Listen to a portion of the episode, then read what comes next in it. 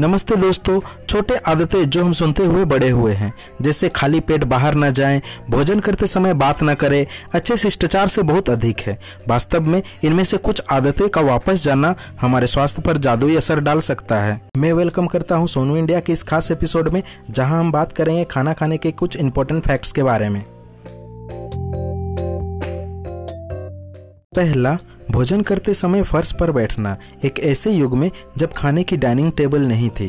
According to expert Bharat में भोजन करते समय फर्श पर बैठना आमतौर पर सुखासन नामक एक यौगिक आसन है, जिसे पेट की मसल की मालिश करने, शरीर के निचले हिस्से में सर्कुलेशन को बढ़ावा देने और फ्लेक्सिबिलिटी बढ़ाने के लिए कहा जाता है। दूसरा, सुबह का नाश्ता। सुबह सुबह पौष्टिक भोजन का सेवन करना हेल्दी माना गया है। सेलिब्रिटी न्यूट्रिशनिस्ट रुजुता दिवेकर सलाह देते हैं कि यदि आप अपना वेट लॉस करना चाहते हैं तो जागने के 15 मिनट के भीतर खाएँ। अपने ब्रेकफास्ट को पोस्टपोन करना या स्किप न केवल आपके दोपहर की भोजन के समय के दौरान रूखा बनाता है, बल्कि आपके मेटाबॉलिज्म को भी कम करता है। देखिए दोस्तों, आम ग्लास में ड्रिंक साझा करना, एक ही प्लेट से खाना और एक ही पिज्जा स्लाइस से बाइट लेना, हम में से कई लोगों के लिए एक नॉर्मल हैबिट होता है।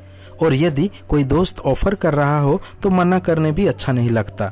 लेकिन ये प्राचीन भारत में निषेध था और अब भी कई ट्रेडिशनल इंडियन फैमिली में इसे बैन किया जाता है और ये अनहाइजीनिक भी है। दोस्तों, हमें से अधिकांश लोग ये सुनकर बड़े हुए हैं कि भोजन करते समय बात करना एक बुरी आदत है। इसके पीछे का मेन रीजन शायद खाने को जल्दबाजी में बिना चबाए भोजन करना था। न्यूट्रिशन साइंटिस्ट और डॉक्टर का कहना है कि अच्छी तरह से भोजन चबाने से डाइजेशन बेहतर होता है। पूर्वजों ने मिट्टी के बर्तन में खाना पकाया, क्योंकि उन्हें प्लास्टिक स्टील और एल्यूमिनियम के बारे में जानकारी नहीं थी। लेकिन ये एकमात्र कारण नहीं था। मिट्टी के बर्तन में खाना पकाने से भोजन में calcium phosphorus iron magnesium sulphur और कई अन्य मिनरल्स मिलते हैं। मिट्टी के बर्तन में एंटी एसिड होते हैं, इसीलिए वे एसिडिक फ़ूड के साथ अच्छी तरह से मिश्रण करते हैं और इसके पीएच लेवल को बैलेंस करते हैं। याद रखें कैंसर जैसे डेडली डिज़ीज़ एक अल्कलाइन ऑटोमोस्फियर में विकसित नहीं होता। मिट्टी के बर्तन इको फ्रेंडली भी होते हैं।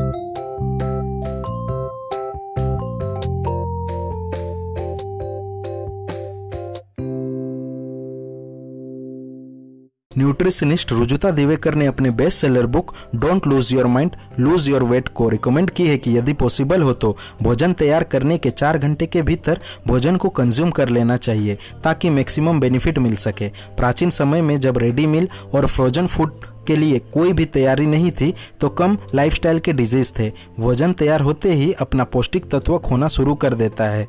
इसीलिए इसे ताज़ा खाने की सलाह दी जाती है। नेक्स्ट है एयरली डिनर प्राचीन रोम में रात के खाने को सीना कहा जाता था, और यह मुख्य भोजन था। दोपहर में देर हो जाने से या सूरज ढलने लगे तो इसे लिया जाता था। दोस्तों, क्या न्यूट्रिशन साइंटिस्ट शाम सात बजे से पहले भोजन करने की सलाह नहीं दे रहे हैं?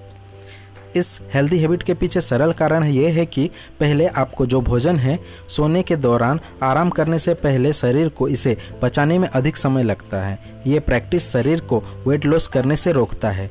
देर से खाना खाने से नींद पर भी बुरा असर पड़ता है। दोस्तों, प्राचीन शास्त्रों में हाथ से खाने को रिकमेंड किया गया है, जिसे भोजन से पहले और बाद में अच्छी तरह से साफ़ करना पड़ता है। हाथों से भोजन करना ना तो अनकल्चर है और ना ही पुअर क्वालिटी लेकिन बेहद हेल्दी है। आयुर्वेद के अनुसार, जब हम अपने हाथ से भोजन अपने मुँह में डालते हैं तो पाँच उंगलियाँ मिलकर एक मुद्रा बनती है, जो प्राण को बैलेंस रखने वाले सेंसरी ऑर्गन को एक्टिवेट करती है। ये डाइजेशन में भी सुधार करती है, क्योंकि जब हाथ भोजन को छूता है तो ब्रेन शरीर को पाचन रस जारी करने के लिए एक सिग्नल भेजता है। शायद यही कारण है कि हाथ से खाने पर भोजन का स्वाद बेहतर होता है। अपनी उंगलियों के साथ भोजन करने से आपके दिमाग को आपके भोजन से बेहतर तरीका से जुड़ने में मदद मिलती है और आप कम और अधिक मन लगाकर खाना खाते हैं। भोजन का स्वाद उंगलियों के साथ खाने पर बेहतर होती है। ग्रामीण और शहरी भारत के ज़्यादातर लोग राइट हैंड से खाना खाते हैं और ये प्राचीन भारतीय परंपरा है और भोजन को अधिक सुखद बनाता है। और ये मेरे लिए तो भोजन का आनंद लेना डाइजेशन के लिए बहुत इंपॉर्टेंट है। यदि आप अपने भोजन का उपभोग करने के लिए अपने हाथों का उपयोग कर रहे हैं तो आप बहुत बुद्धिमान हैं। दोस्तों, कैसी लगी ये इम्पोर्टेंट फैक्ट्स मुझे पूरा सुनने के लिए दिल से थैंक यू अपने दोस्तों में इसे ज़रूर शेयर करें। तब तक सुनते रहिए, सीखते रहिए।